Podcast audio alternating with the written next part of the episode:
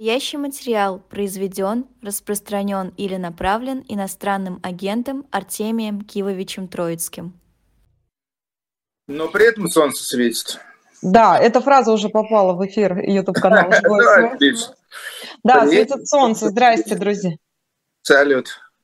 Здравствуйте, дорогие друзья. Маш Майерс у микрофона. YouTube-канал «Живой Гвоздь» с вами на прямой связи. Мы работаем в прямом эфире. Чат тоже уже, в общем, готов к вашим вопросам. Сейчас я даже буду их читать, наверное. Так что если вы увидите, что я отвлекаюсь и а, постоянно смотрю куда-то вниз, это я смотрю на телефон, собственно, а, туда, где вы имеете возможность писать комментарии и вопросы. Артемий Троицкий, наш гость сегодня, критик, диджей, легендарный, легендарный Артем Кимович. Еще раз здрасте вам. Здрасте, Маша. Всем Да, привет. Да, я, как обычно, хочу вам напомнить, что поддержать YouTube Гвоздь можно разными способами. Вы можете оформить с недавнего времени регулярное пожертвование нашему каналу, на- используя сервис Boosty, и вы можете приходить в shop.diletant.media. Там всякие классные книжки с автографами, с открытками от авторов, с печатью от эхо, с автографами ведущих. Если вы того захотите, вам и ведущий может подписать книгу. В общем, вся красота, редкие подарочные издания, которые вы можете найти только у нас. А, И заплатив, э, собственно, ту цену, которая обозначена на сайте, вы можете поддержать наш канал. А, Ну что, а, Артем Кимович, а вы... А можно поддержать гвоздь, его просто забив. Ну, можно, да, конечно. А, Но он живой, имейте в виду, живой, с ним надо аккуратнее. А, Артем Кимович, можно с личного вопроса задать? А, Начать. Да, А что за история с вашим избиением? И, собственно, что произошло, и, и, чем, и чем дело кончилось? то есть неужели до Берлина дошло? Слушайте, ну я же читаю, читаю ваши социальные сети. Вы рассказываете, как давали Да-да-да, журналистам. ну, Я с вами на... Я далеко, до меня вы не дотянетесь, я до вас тоже. А, но, тем не менее, Понятно. действительно, Артемий Троицкий в соцсетях написал о том, что вас буквально избили, что били долго. Вообще, что это за история, что произошло, чем дело кончилось? Да, значит, на самом деле ничего такого не было. То есть это, это какая-то выдумка, фальш. Кто это придумал, я не знаю. Э, Сообщение было такое, что Артемия Троицкого после того, как он предложил э, избить кого там, Владимира Соловьева, и я уже не помню, как зовут по фамилии Красовский, что его после этого в Риге избили местные русскоязычные журналисты, причем, да, долго и так далее. И там, и там даже имеется, приводится как бы моя прямая речь, как меня сильно били и так далее. Но надо прямо сказать, что по поводу Соловьева и Красовского я просто выразил недоумение. То есть очевидные мерзавцы, гнусные мерзавцы, подлецы, сволочи, лгуны к тому же и так далее. Ну просто клейма ставить негде на на этих скотах, вот, я выразил удивление по поводу того, что до сих пор, в общем-то, им никто не вломил, э, значит, в стране России. То есть, ну, я не знаю, если бы, если бы я там был, э, вот, меня там, к счастью, нет, э, вот, то я бы, в общем, такой возможностью, скорее всего, воспользовался, потому что просто, ну, кулаки чешутся. Надо подлецов хоть как-то наказывать если они там в полном порядке в плане э, взаимоотношений с властью, вот это еще не означает, что они себя должны чувствовать в безопасности. Короче говоря, вот, э, значит, в ответ на это меня якобы избили в городе Рига. В городе Рига я иногда бываю, но не был там уже довольно давно. Никто меня не бил, когда эта вся история, э, ну, точнее, не то чтобы произошла, а когда она случилась в социальных сетях, я вообще находился совсем э, вдалеке, а именно в городе Лондоне. Вот, короче говоря, это э, такая стопроцентная липа, которая, естественно, кое-что, э, тем не менее, говорит о повадках, по всей видимости, каких-то балтийских вот этих ватников. Вот, то есть я не думаю, что это была какая-то история происходящее из Москвы, скорее всего, это, да, это какие-то там или э, латвийские, или, э, или эстонские пропутинские активисты решили таким образом мне страшно отомстить. Но на самом деле На самом деле я в полном порядке, жив, здоров, никто на меня не нападал абсолютно. Вот. А эти ребята просто, они вообще, они активничают только исключительно в сетях. То есть после того, как им прижали хвост, там кого-то депортировали, кого-то, может, даже посадили, хотя я не помню, что, чтобы там кого-то посадили, но депортировали абсолютно точно. Из Эстонии там депортировали где-то около 20 человек таких вот э, запутинцев. Вот. Я считаю, что это очень гуманно. То есть, если им так нравится Путин, если им так нравится Россия, вот, если это страна их мечты и так далее, ну так уебывайте туда и, и живите там все прекрасно. А вот. Я, считаю, я считаю, что это просто э, всякие балтийские и прочие европейские правительства депортируют этих людей, может сказать, оказывают им услугу. К тому же эти депортации, скорее всего, происходят бесплатным образом. То есть не надо покупать билет на самолет Люфтханза Берлин-Москва или что-нибудь в таком духе. Вот. А тебя, значит, э, тепленького посадят, э, вот еще и ремешком пристегнут. Вот, так что, да, Сейчас еще, знаете ли, извините, фиг депортируешь, потому что прямых самолетов-то нет, а депортируют Турцию, Турция скажет, сами, сами забирайте, нам, нам тут такие не нужны, понимаете? Поэтому сейчас ну, депортируют. Вот, Только довести вот. до границы и, и это самое, отправить туда на нейтральную... Вот чтобы, нейтральную... Проползти, чтобы проползти в любимую путинскую Россию, в общем-то, значит, надо и какие-то испытания пройти, значит, надо и какие-то тяготы принять. А как же? А как же иначе? Так что ли? На халяву захотели? Нет. Слушайте, а как э, основания определить? Вот для, господи боже, так страшно говорить про плохих и хороших русских, но тем не менее, так или иначе, вот я сейчас, как вы знаете, в Берлине была большая конференция правозащитная эм, памяти Юрия Шмидта, и, в общем, очередная декларация появилась, которую мы с вами обязательно обсудим. Это декларация демократических сил, где пять тезисов некие да, фигурируют о том, как о том, как, в общем, о том, чтобы установить некие единые ценности, и плюс ничего не ругаться между собой. Вот это, наверное, самый интересный пункт. Но, тем не менее, опять обсуждалось, а давайте какие-то анкеты, а давайте хотя бы там попробуем человека просто профиль составить по социальным сетям, по публичным высказываниям и так далее. Нужно это делать или не нужно? И как это делают балтийские страны? Я не знаю, балтийские страны это никак не делают, потому что это сложно. Сложно. Потому что, само собой, разумеется, если под видом хорошего русского э, захочет пробраться в Европу какой-то путинский диверсант или какой-нибудь там ФСБшный шпион и так далее. Само собой разумеется, что на все анкеты они ответят самым правильным образом – то есть они против войны, они против кровавого режима там и прочее, и прочее, участвовали в таких-то, таких-то демонстрациях. А кто это проверит? А никто этого не проверит. Вот, поэтому они просто закрыли въезд и все. Вот, и, и если и впускают, то только те, э, тех, э, по поводу кого имеют совершенно неопровержимое доказательство. Вот есть вот там, скажем, такие-то уголовные дела, там такие-то привлечение к ответственности, такие-то штрафы, такие-то посадки.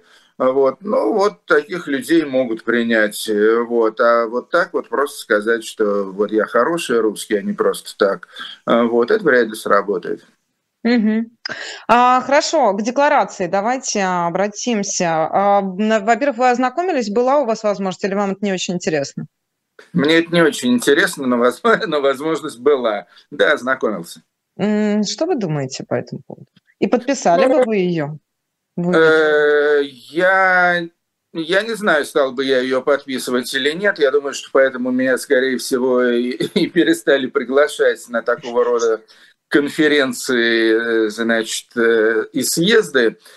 Ну, во-первых, по поводу текста этой декларации у меня особых нареканий нет.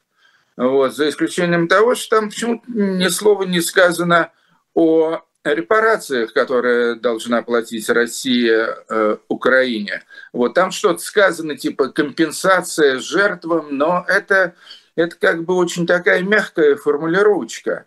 А, а правильная формулировка это то, что Россия должна там как в свое время фашистская Германия там, и прочие страны-агрессоры, она должна выплатить положенное количество денег на восстановления и, не только там жертвам, да, то есть жертвы, по-видимому, это имеется в виду конкретные люди, ну, естественно, конкретным людям тоже, вот, но кроме того, должна быть э, восстановлена инфраструктура, промышленность, жилые дома и прочее, и прочее. Все это должно, естественно, происходить за, за счет э, страны-агрессора, которая все это дело порушила.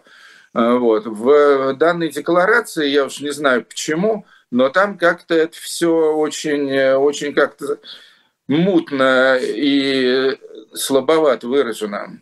Вот. Второе, что э, мне э, не то чтобы не нравится, что меня смущает э, во, во всей этой истории, это то, что, в общем-то, самое сильное и самое популярное, скажем так, э, из российских оппозиционных сил, а именно ФБК Навального, что она вообще в этом съезде не участвовала. А как можно говорить о каком-то объединении всех сил, если, если главной силы нет? Вот. Это, конечно, это, конечно, странно и непонятно. Я не знаю, что за этим стоит. Вот. Э, мне все эти склоки, все эти сарачи уже давным-давно надоели, я в них никак не участвую.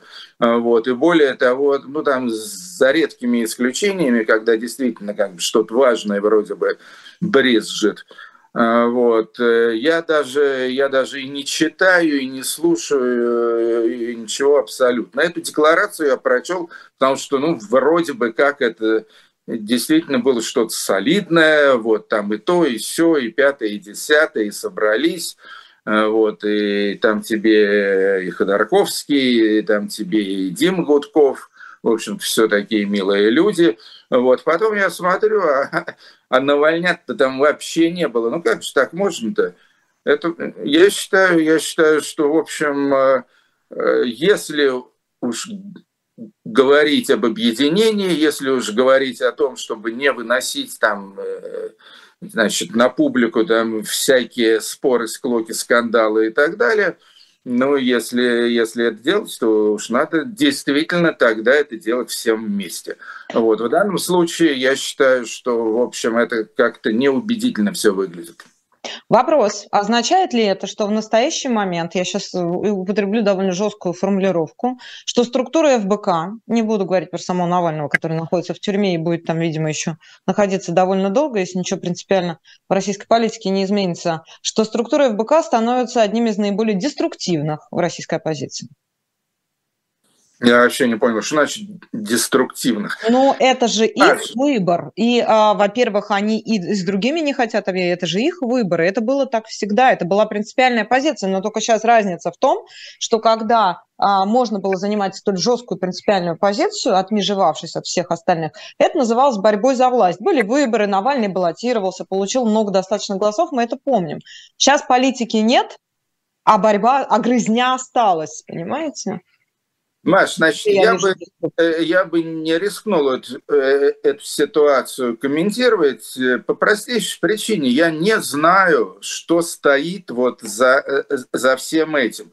Я не знаю, это ФБК Навального отказалась участвовать в этом самом Берлинском съезде РСДРП, или это Берлинский съезд РСДРП не пригласил значит, людей Навального по каким-то, значит, им понятным причинам.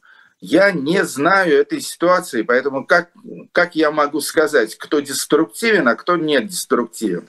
Я могу сказать со своей стороны, что мне симпатичны и, и Навальный, и Люб Соболь, и Мария Певчих, и Дима Гудков, и папа его Геннадий, и, и Михаил Ходорковский, э, вот, и с некоторыми оговорками Гарри Каспаров. Э, то есть, в принципе, в принципе, как бы люди эти, значит, они заслуживают внимания и заслуживают уважения. Вот. И я не берусь говорить, что вот как бы эта фракция деструктивна, а остальные все конструктивны. Вот. Это просто это как бы это, это находится вне моего понимания. Я просто еще один э, момент должна уточнить по этой декларации, что, во-первых, а, я, там открытый список подписантов, То есть я так спросил, подписали бы вы, но в принципе, если вы к этому готовы, то вы можете это сделать. Никто не мешает ни вам, ни мне ее подписать. Я имею в виду, что там открыто для подписи. Ну, острой потребности Я говорю, острой потребности не испытываю. Понимаю. А можно каким-то образом а, все-таки победить эти срачи, простите, и как-то, в общем, договориться? И что-то можно для этого сделать, как вы думаете?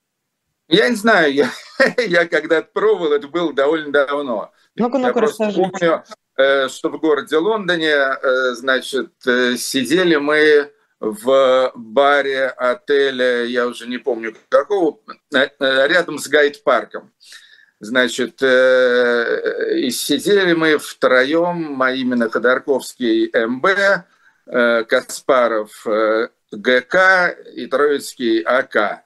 Вот. И я их там собрал для того, чтобы Э, чтобы уговорить их как раз прекратить всякие срачи и нормально относиться к Навальному, к которому я всегда относился и отношусь тоже очень хорошо.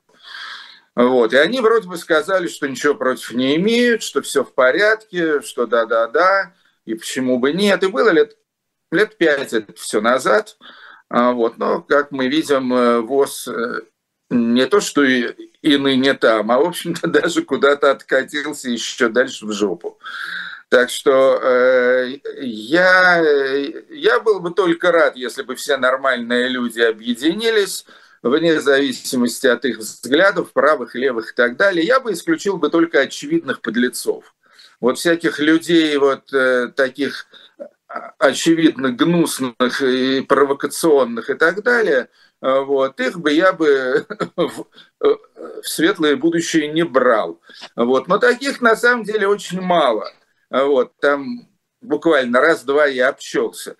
А нормальных людей, их, их абсолютное огромное большинство. И, и то, что они грызутся между собой, причем грызутся, естественно, за шкуру неубитого, а, вот, это, э, это, это все, конечно, и грустно, и смешно.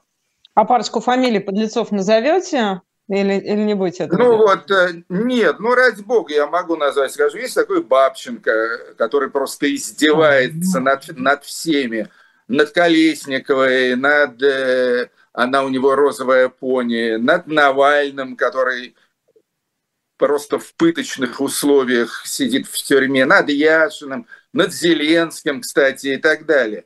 Э, мне это просто очень нравится. То есть вот главное два врага Путина – это Зеленский и Навальный. Это совершенно очевидно.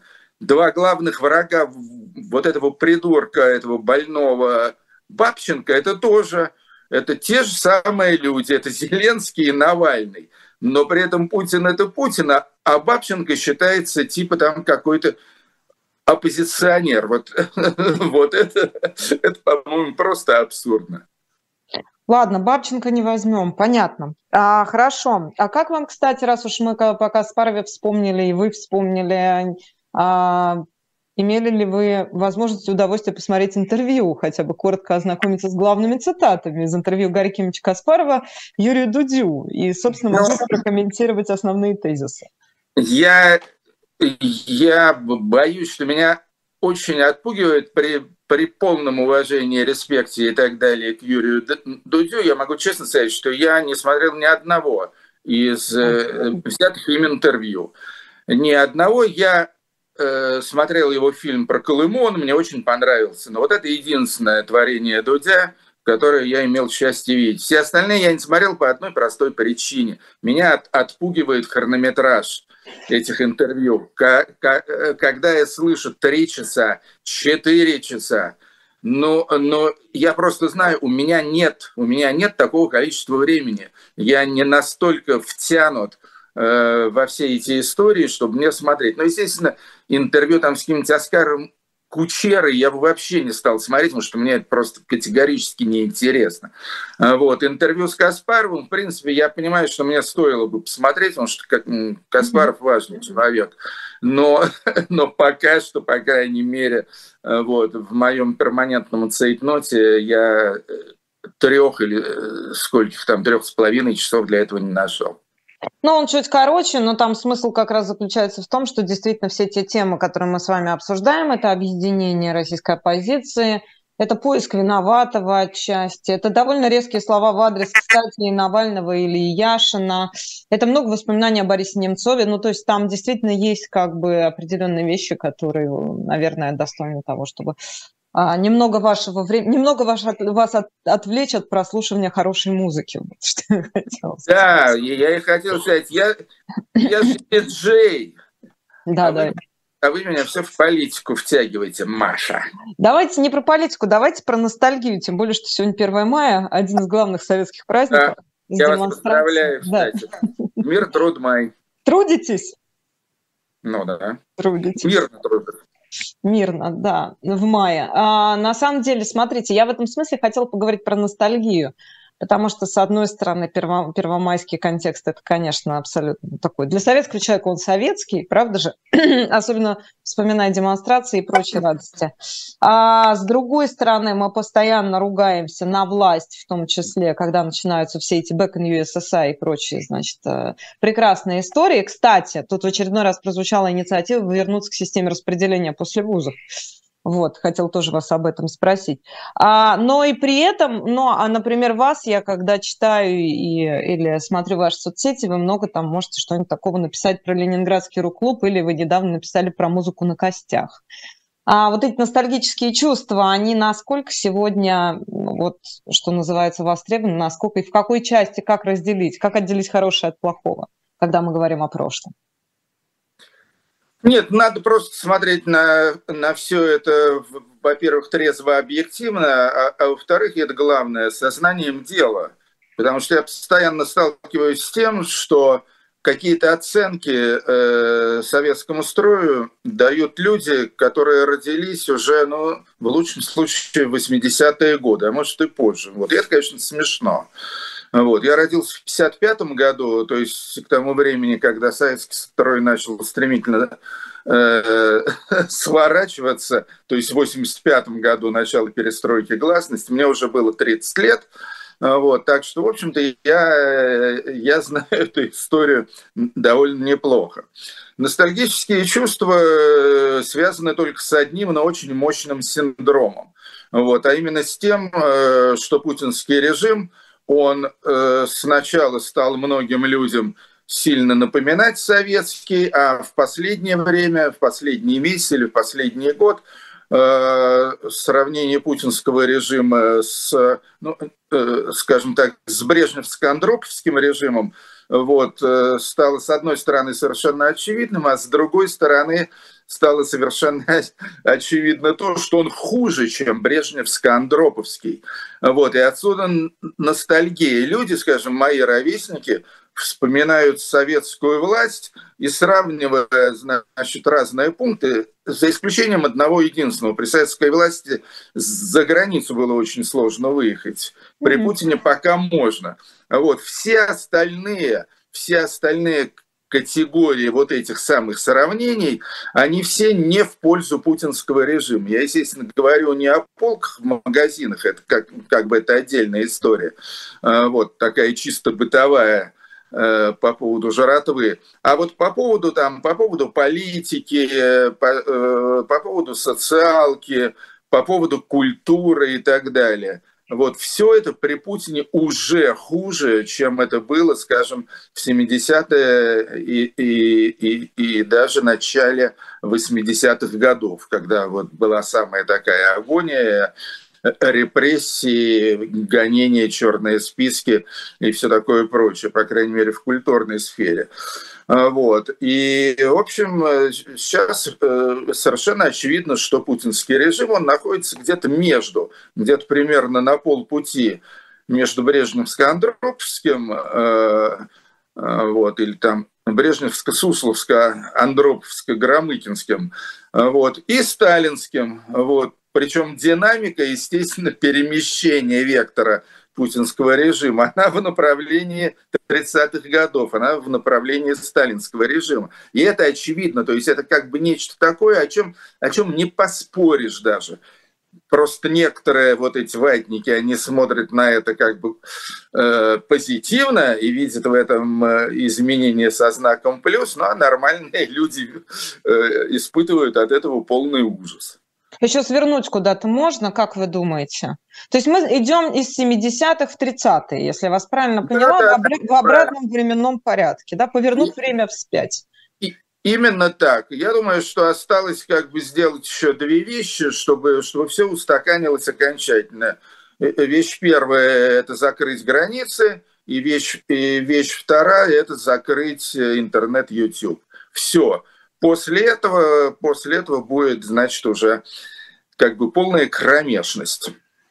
Ну, давайте представим себе, что закрытие YouTube – это, наверное, наиболее вероятный сценарий, судя по всему. Вот, исходя из того, что делает и говорит Минцифры в лице министра Шадаева, или исходя из того, как и сколько денег вваливается в Рутуб и как э, чувствует себя ВКонтакте. То есть это вполне как бы такая... Это все не в коня, не в коня корм, деньги на ветер. Там все эти рутюбы и так далее. То есть все позитивные программы путинского режима заканчиваются полным крахом и фиаско. То есть примеров этому имеется уже множество, начиная с импортозамещения и, и кончая вооруженными силами. А вот комментарий сейчас почитаю, если может, тут у нас про ностальгию. Ностальгировать начали наши слушатели. Олег пишет, мой дедушка говорил, что советская власть очень хорошая, но оказалась в плохих руках. Например. Борис. Моя бабушка пятого года рождения при мне разговаривала с друзьями, бывшими учениками, поскольку учитель русского языка и литературы. И все, де... и все с детства я понял про коммунистов и т.д. А, вы знаете, я, я вернулась, я тоже тут начала вспоминать, что мне рассказывает мой отец. И а, он ваш ровесник приблизительно, и здесь вопрос в чем для меня? Он всегда говорил, что брежневские времена – это самое лицемерное время а, в истории ну, его жизни, потому что там было два Советских Союза. Был один, да, и был другой, был официальный, и был то, тот а, язык, на котором действительно люди говорили на кухнях. И была та самая музыка на костях, например, как, один из, как одна из иллюстраций. Почему сегодня все настолько всерьез, как вам кажется? А, потому что гораздо более страшно, потому что Советский Союз вообще была такая страна, на самом деле, ну, во многом исключительно гнусная, действительно лживая, лицемерная и так далее, вот, но отчасти сказочная, да, потому что, ну, с одной стороны, Э, она, скажем, действительно обладала некоторой стабильностью. Потом, правда, эта стабильность развалилась за три дня. вот, но, но 70 менее, лет простояла все-таки. Тем не менее, некоторая стабильность была. А люди это ценят. Э, во-вторых, у Советского Союза была, в общем-то, некая идеология. Причем идеология как бы марксизма. А, а марксизм это, в общем-то, достаточно убедительное учение, у которого были сотни миллионов адептов, и не только в России и Советском Союзе, но и во всем мире включая западные страны, всякие мощные компартии, там были французская, итальянская, там прочее, прочее. У Советского Союза была масса союзников, и опять же, не только, значит, бедные оккупированные страны Варшавского договора, но и всякие страны Африки, Азии, Латинской Америки и так далее. Вот, то есть э, Советский Союз это был такой конструкт при всей его некоторой комичности и, и отчасти, значит, э, точнее не отчасти, а целиком и полностью лицемерии, что совершенно верно. В общем-то, это была довольно-таки э, убедительная фигня. Э, вот. И э, э, Советский Союз Брежневского периода, который я застал, слава богу, я не жил при Сталине, вот, а я жил уже в 60-е, 70-е и 80-е и так далее. В этом Советском Союзе как бы все выглядело и все было как бы понарошку. То есть, ну, знаете, там всякие известные пословицы, где бы не работать, лишь бы не работать, там и прочее, прочее. Никто на самом деле не работал. В том числе всякие КГБ э, и прочее, и прочее. То есть все делалось спустя рукава. Ну вот я, скажем, иногда привожу пример. Э, с 82 по 85 год я был под полным запретом как журналист там чуть ли не единственная, кто писал о рок-музыке, ее всячески защищал, пропагандировал и так далее. Когда пошли гонения на рок, все эти черные списки и так далее, я тоже попал под раздачу. Вот я не мог вообще ни в Москве, ни в Ленинграде. Я был абсолютной персоной нон-грата. Я не мог печатать свои статьи, при том, что был очень популярным уже тогда автором. Ни, ни под псевдонимами, никак. Это с одной стороны. А с другой стороны, в Латвийской ССР, то есть в Союзной Республике, в городе Риге на латвийском государственном советском телевидении я вел телепередачу «Видеоритмы» с Юрисом Подниксом. Мы ее вели. Вот. вот такая вот была странная, парадоксальная сторона. Ой, я прошу прощения, звонят товарищи из Финляндии, но я не могу подойти. Значит, э, и вот этой ретивости, рьяности не было. Все, все было даже не на пол шишечки, а на четверть шишечки. Поэтому люди, в общем-то, веселились. И мы, вот вся вот наша эта подпольная среда хипового, панкового, там вообще непонятно какая, вот, нам жилось, на самом деле, очень, вот, очень даже вольготно, при том, что денег не было абсолютно. Естественно, Э, музыка вся распространялась совершенно кустарным образом и так далее, но, э, но при этом э, скажем, я мог уехать, я мог уехать за границу. У меня были всякие подруги иностранные, вот, которые мне просто, значит, очень э, настоятельно хотели, значит, взять меня в, в мужья с тем, чтобы увести меня Э, во всякие западные капиталистические райские кущи. Вот. Я, я от этого дела отказывался, потому что мне было страшно интересно. Мне было интересно в этой среде, среди там Цоя, Гребенщикова, Макаревича, Мамонова, Агузарова и Башлачева, там и прочее, и прочее. Вот. И я совершенно не хотел это променять на, значит, э, какой-то этот самый Нью-Йорк или Рим. Э, так что, э, в общем, э, я уж, не, я уж не помню, о чем ты меня спросила. Вот. Извини, ну, что... Важно. Мне очень, мне очень нравится, да, как это, погружаться в воспоминания. Я вот о чем хочу спросить. Вы сказали, тогда это никто не работал, но это те самые времена, собственно, вот как раз в вашей юности, когда был принят этот закон о тунеядстве. У нас кто был главным советским тунеядцем? Бродский, если я ничего не путаю, правда же, да? Ну, вот. я, я знал нескольких, более того, я сам вполне мог э, попасть по закону о тунеядстве, потому что ты вот как раз упомянула закон о распределении после вуза. Вот я был после своего вуза распределен в ЦСУ СССР, это Центральное статистическое управление, это знаменитый дом Ле Корбюзье на улице тогдашней Кировы, ныне Мясницкой где, в частности, снимали фильм «Служебный роман» и так далее. Вот меня распределили в это самое ЦСУ. Я категорически не хотел идти туда работать, ну и вообще не хотел работать никогда, честно говоря. Вот. Я не пошел работать, я прятался вот в течение более чем полугода, чтобы меня не привлекли за тунеядство. Вот, а потом, к счастью, вот, слава богу, благодаря благодаря моим журналистским значит, заслугам э, вот, взяли меня в, институте, э, в Институт истории искусств. Стал я уже там заниматься социологией музыкой, и это было, это было то, что мне было интересно. А то, что сегодня происходит в России, ну, во-первых, вы сказали, мне было интересно. Сейчас я понимаю, что в России неинтересно. Ни в каком смысле. Я не а знаю, уж я... музыкальном и, и подавно потому я что там, все приличные люди. Оттуда. Я там не был два года, я считаю, нет. С одной стороны, там очень интересно, то есть для, для, для настоящих таких авантюристов, подпольщиков, я считаю, в России сейчас должно быть очень интересно.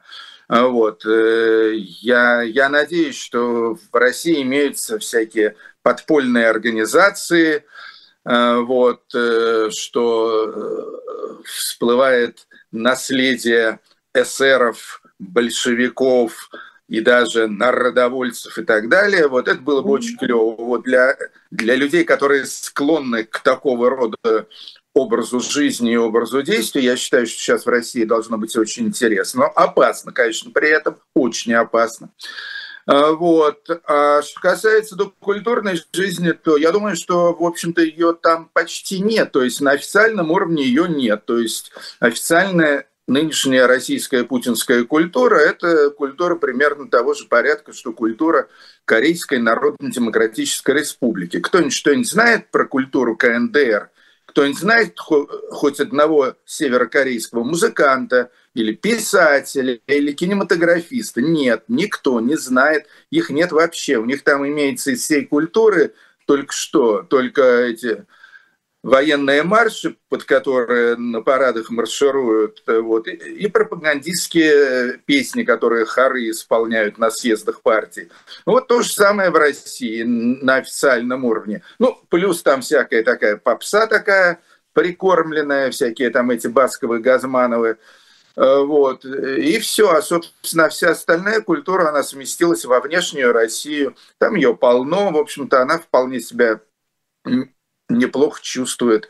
Вот. Плюс, плюс имеется в России еще культура, вот я знаю достаточное количество представителей этой культуры, имен называть не буду, но культура, которая находится просто ниже уровня радара, что называется, э, путинской власти. Вот. Это там всякий андерграунд, всякое экспериментальное искусство, всякое ну, такое, что как бы с одной стороны не является массовым и популярным, с другой стороны не несет э, никакой политической нагрузки, да. В общем-то, это тоже есть э, и в области визуальных искусств, и в области музыки, всякие там электронщики там эти затейливые, э, там и прочие композеры. Э, вот. Э, ну, э, они пока что, пока что, им живется достаточно спокойно, именно потому что в их творчестве ну, практически полностью отсутствует политическая и какая-то протестная оппозиционная повестка, да. Но я очень боюсь, что у этих ребят многие из которых на самом деле талантливые из России там по разным причинам, но многие уехали, но многие не уехали. Вот. Я боюсь, что рано или поздно все-таки к ним придут. То есть если этот режим вообще еще продлится какое-то время, в чем я, честно говоря, сильно сомневаюсь, то я думаю, что в результате придут ко всем, в том числе и к самым аполитичным. И все равно потребуют, чтобы они, значит, э, определили свою позицию. С кем вы мастера культуры? Да. А, хотела вам как проиллюстрировать одну из ваших мыслей по поводу того, что вы говорите, да, интересно, да, андеграунд. Вспомнили народовольцев в том числе. Сегодня, как вы знаете, сошел с рельс. Не знаю, смотрели ли вы новости. Поезд в Брянской области, грузовой состав, который перевозил нефтепродукты. Официальная версия как раз уже довольно активно обсуждается. Это подрыв железнодорожного полотна, в результате чего произошла эта авария, соответственно. Ну и плюс ко всему ЛЭП, которая, которую подорвали в Ленинградской области, и там рухнула, насколько я понимаю, одна из опор линии электропередачи. Ну и, конечно, Владлен Татарский, эта девушка, фамилию сейчас даже не вспомню, которая принесла ему статуэтку. Это вот это, э, эта мысль иллюстрирует приведенные мной примеры, ваша мысль? Это неизвестно. Это неизвестно, то есть это могут быть и какие-то русские партизаны, но точно так же это могут быть и украинские диверсанты. Э, значит, по поводу, по поводу, значит, подрыва этого самого Владилена Татарского, как его, Вавилена Пелевина, э, значит, э, тут я только абсолютно уверен в том, что это не дело рук спецслужб. То есть я уверен, что ни российские там ФСБ, ни украинские СБУ э, к этой акции не причастны. То есть что это, э, это, это дело рук какой-то самодеятельности. Почему я в этом уверен? Потому что ну, сам способ, э, каким это покушение было осуществлено, он совершенно сюрреалистический. То есть вот это, это надо придумать, это только в литературе такое бывает, у того же Пелевина, Сорокина или, вот, или там Гофмана в сказках, вот, чтобы подарить объекту э, теракта бюст с его собственным изображением позолоченный, чтобы это дело рвануло. Но это полный, это полный абсолютный сюр. Это концептуальное искусство на самом деле ну, с человеческой жертвой. Вот. И я совершенно уверен, что ни у каких спецслужбистов, никаких стран, там, будь то даже там какой-нибудь хитроумный Израиль, вот, не хватило бы просто фантазии для, для того, чтобы изваять скульптуру, э, значит, убиенного и, и ему ее подарить. Ну, по-пелевински, да, это вы не случайно, мы да, не случайно да, вспоминаем это, это имя. Да, это, это арт, а не, а, не, а не значит, э, операция спецслужб. А, Елена Некрасова вас спрашивает. Сейчас некоторые активно насаждают слух о том, что в России обязательно будут голодные бунты. Как вы считаете, это вероятно? Я не думаю, что это вероятно, потому что, насколько мне известно, как, как мне докладывают, значит, э, сохранившиеся в Российской Федерации лазутчики, в общем-то, пока что пока что э, в магазинах э, особенного дефицита не, не наблюдается. Вот, то есть в, в этом случае, вот это одно из немногих как бы положительных отличий, как я уже сказал, от СССР, образца 70-х и 80-х, э, вот, э, значит, э, полки все-таки пока что заполнены. Но это сейчас. Что будет через полгода, что будет через год, совершенно непонятно. Потом, ну, мне докладывают мои шпионы из Москвы, из Петербурга, там еще из каких-то крупных городов, а что происходит, э, значит, где-нибудь в провинции, в маленьких городах, в райцентрах и так далее, вот как, как там обстоят дела со снабжением, вот этого, этого я не знаю. Так что по поводу голодных бунтов, по поводу голодных бунтов, э, может быть, для этого будут основания, то есть пустые полки, но народ наш, он же он, это же народ терпел, как известно. И в Советском Союзе были, э, были пустые полки. Вот, и, и рассказывались на, на эту тему всякие длинные анекдоты вот, по поводу советских парадоксов. Вот, что в магазинах ничего нет, а холодильники у всех ломятся. Да? Ну, в общем-то, ломятся, не ломятся, но люди не голодали в Советском Союзе, при том, что действительно, как там про магазины сети «Океан» рассказывали. Три кильки в томате, две бляди в, в халате, кругом чешуя, и нет нихуя. Вот. Но это было на самом деле так. Были пустые магазины продовольственные, абсолютно точно. Я видел еще раз. Вот. Но при этом люди не бунтовали. Никто не бунтовал. А если вспомнить вообще жуткие события 20-30-х э, годов, все эти голодоморы и так далее. Кто-нибудь бун, э, бунтовал? Нет. То есть если начинали их, чекисты тут же пристреливали и все. И, и никаких голодных революций не было, при том, что люди реально умирали от голода. Так что, mm. так что что-то что-то я не думаю, что, что голодные бунт, э, бунты случатся. А, вот, я думаю, что на это как раз имеется твердая надежда Владимира Путина и его, значит, сатрапов. Вот, что что бы они ни делали, какие бы подлянки они народу не выставляли, вот как бы цинично и пренебрежительно, презрительно они в отношении народа себя не вели, народ все схавает, народ все стерпит. Вот это, это конечно, очень грустно. Вас спросить еще про, э, значит, э, про Максима Фадеева, если позволите. Я не знаю, следите ли вы за ним, думаю, вряд ли. А, он выпустил клип а, на песню «Обязательно вернусь» в поддержку российских военных, отправившихся а, на войну в Украину. Ну, дальше там какая-то история, там, значит, уходят, возвращаются, все дела, как обычно. На что он и как он комментирует, собственно, происходящее? А, популярный, это я по телеграм-каналу Астра цитирую. Ранее популярный продюсер посетовал, что после начала полномасштабной войны в Украине его лишили всех званий и заблокировали счета.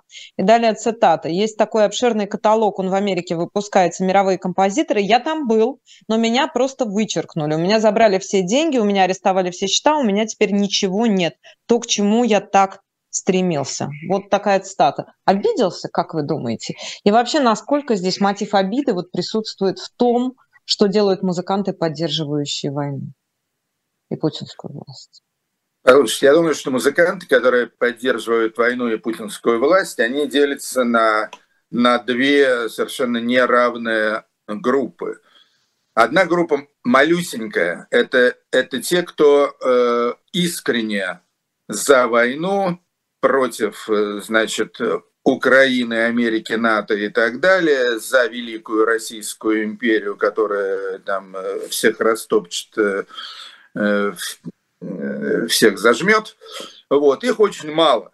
Это там, скажем, Ваня Охлобыстин, он даже не столько музыкант, естественно, сколько актер. Ваня Охлобыстин, потом вот эта оглашенная какая-то тетка по кличке Чечерина. Слушайте, подождите, ну Чечерина с 14 года. А подождите, я не могу не спросить, а, а Хлобыстин, вы думаете, он всерьез?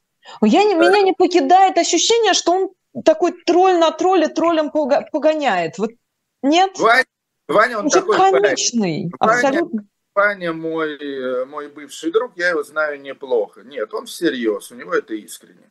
Вот. Потом еще, еще такой Вадим Самойлов, это половина, худшая половина группы Агаты Кристи, с которым я судился даже в 2011-2012 году и выиграл, кстати, об дело.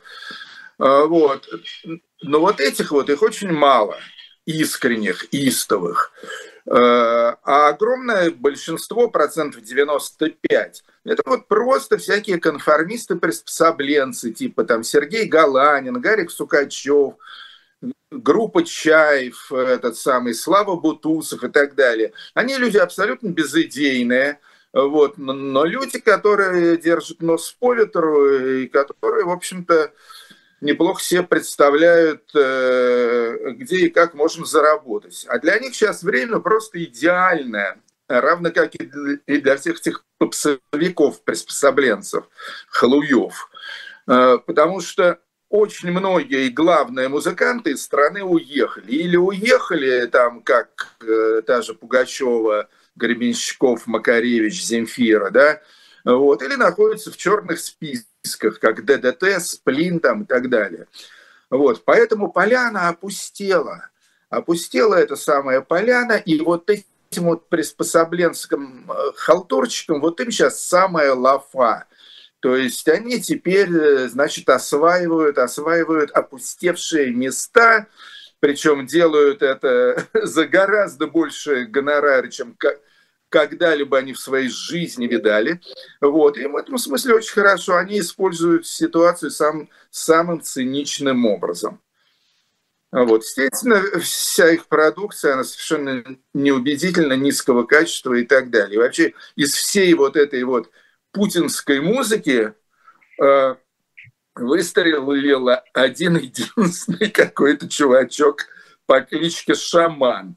О. Э, и все, и больше, и больше никого, больше ничего.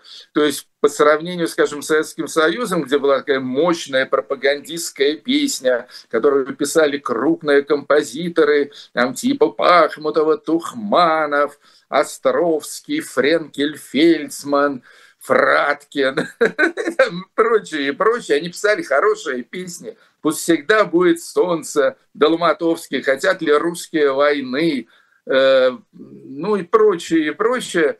Э, вот. И, и, в общем-то, люди эти песни любили на самом деле. Нынешнюю эту самую зю-продукцию, естественно, никто не любит. Меня почему-то все время спрашивают про этого шамана и при этом употребляют слово «популярный». Я им говорю, разные есть вещи, есть разница между понятием «популярный» и понятием «известный». Вот то, что шаман известный, это несомненно, потому что он из каждого утюга доносится, да, вот, поэтому потому что его просто навязали слушателям. Он известный, несомненно известный, но популярный ли он, я уверен, что нет. И что все эти там э, миллионы кликов, ну, это просто людям было деваться некуда. Ну, шаман и шаман, надо, хоть посмотреть, что такое. Ой, бля, какой ну, ужас. Ну, ну ваш-то клик там есть? Мой есть, я вам честно скажу. По-моему, даже дважды. Мой Ваш... тоже. Есть. И я, я тоже, значит, из чисто профессионального интереса я решил посмотреть, что это, что это за, за феномен такой. Убедился в том, э, Э, что музыка абсолютно бездарная, слова абсолютно бездарные. Насчет голоса ничего не могу сказать, э, поскольку сейчас э, с помощью компьютерной всякой коррекции можно любой голос на записи скорректировать любым образом, и каждый будет звучать как Мария Каллас или Каруза. Это, это, это мелкая техническая проблема при нынешних технологиях. Вот но при этом вот этот шаман убогий, это, это единственная, единственная заслуга всего российского путинского музыкального цеха. Все, больше нет вообще ничего. Все остальное просто просто в минус. Но этот шаман, он, в общем-то, он тоже скорее в минус. Потому что, естественно, шаман был выведен для того, выведен как порода, я имею в виду, Э, для того, чтобы каким-то образом э, зацепить вот этой пропагандой молодежь.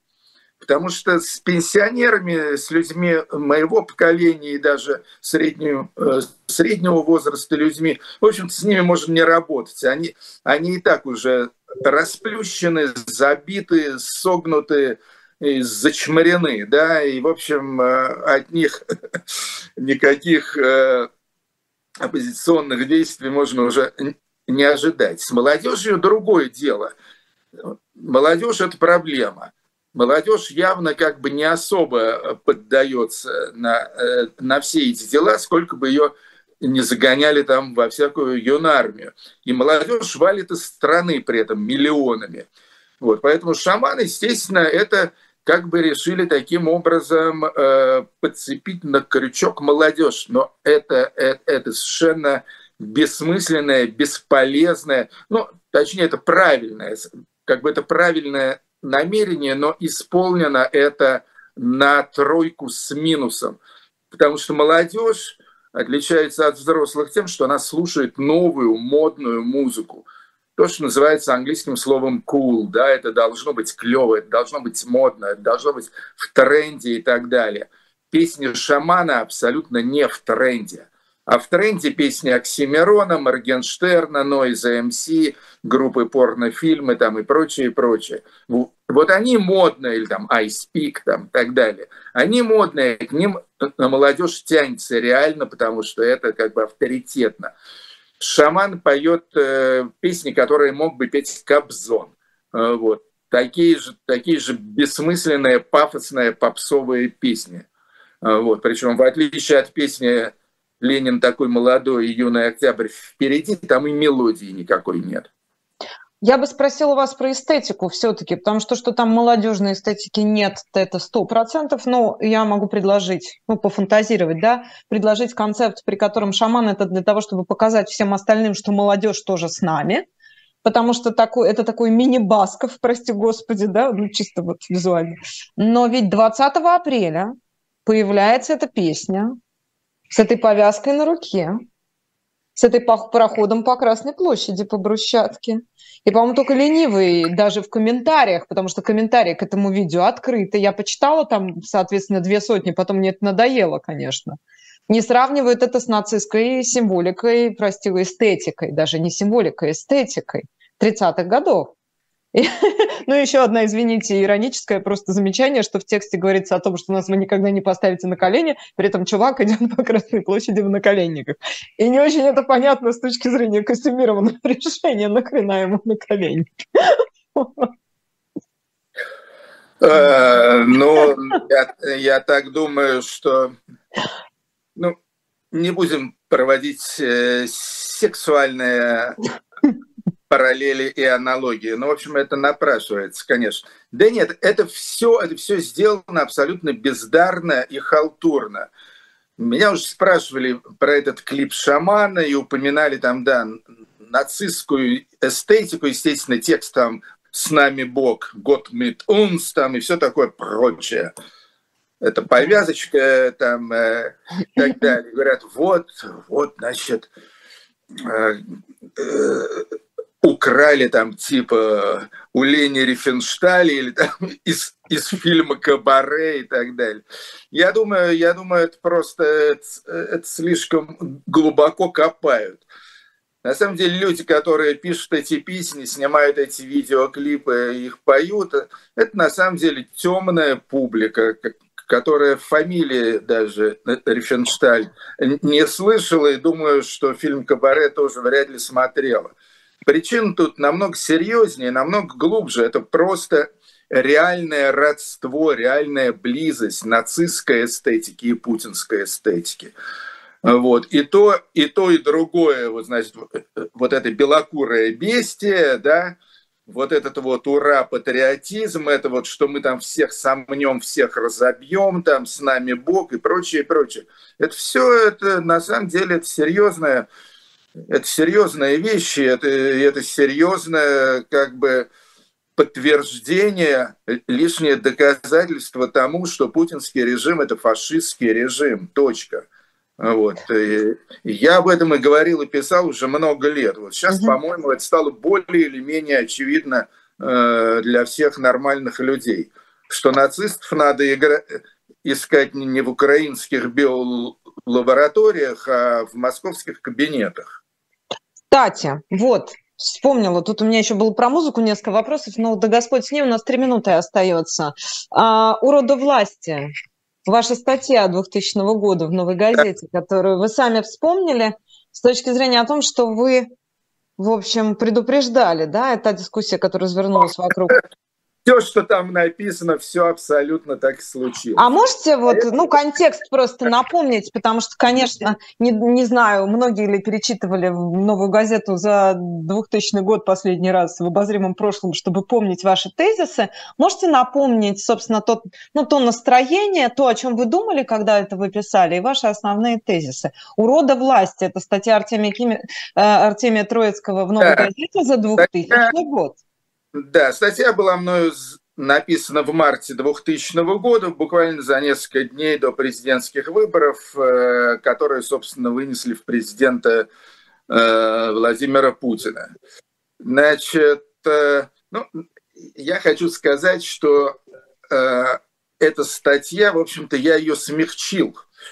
Вот. И в частности, слово урода власти, оно у меня там тоже было как бы э, слегка развернуто, вот, чего, чего в опубликованном тексте нет, потому что я там говорил, на самом деле, очень обидные вещи, э, вот, по поводу того вообще, как измельчал, причем в прямом даже и физическом смысле наш народ.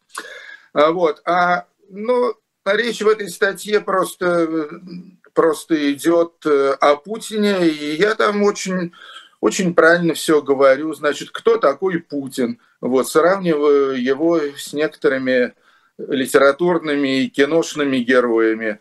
А, вот. Говорю о том, э, значит, что народ его поддержит, потому что народ устал от свободы. А, вот. И говорю о том, значит, какие шаги будут в дальнейшем э, предприняты, то есть так называемая консолидация, которую я там переделал в консоликвидацию. Э, вот, и, э, значит, последняя главка называется «Счастливый конец всему». То есть как при, в общем-то, э, поддержке или, по крайней мере, непротивлении, молчаливом согласии народа Россия снова скатится в тоталитарный режим. Вот о чем эта статья. Вот. Я ее вспомнил просто потому, что сейчас стало очень модно вспоминать э, Валерию Новодворскую, как раз вот был ее день рождения недавно и так далее.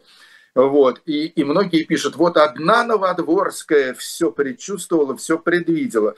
Вот. Мне стало немножко обидно, э, вот, потому, что, потому что я на самом деле еще до Новодворской Новодворская, кстати, была большой поклонницей Ельцина. А вот. Я поклонником Ельцина никогда не был, и в 93 году даже медаль защитнику Белого дома выбросил публичным образом. Вот. И я, и я искренне считаю, что вся эта мерзость, которая расцвела пышным цветом при Путине, что, в общем-то, основы этого, ну, не всего, но по большей части были заложены еще при Ельцине. И расстрел парламента, и война в Чечне, и сфальсифицированные выборы, и коррупция. И, институт преемничества, извините, не побоюсь этого слова. Институт преемничества – это вишенка на верхушке торта. Спасибо большое. Музыкальный критик, легендарный диджей, пророк, не побоюсь этого слова, Артемий Троицкий. Да, спасибо вам за это интервью. Маша Майер, берегите себя, живой гвоздь. Увидимся. Спасибо, Пока. удачи. Всем быть здоровыми.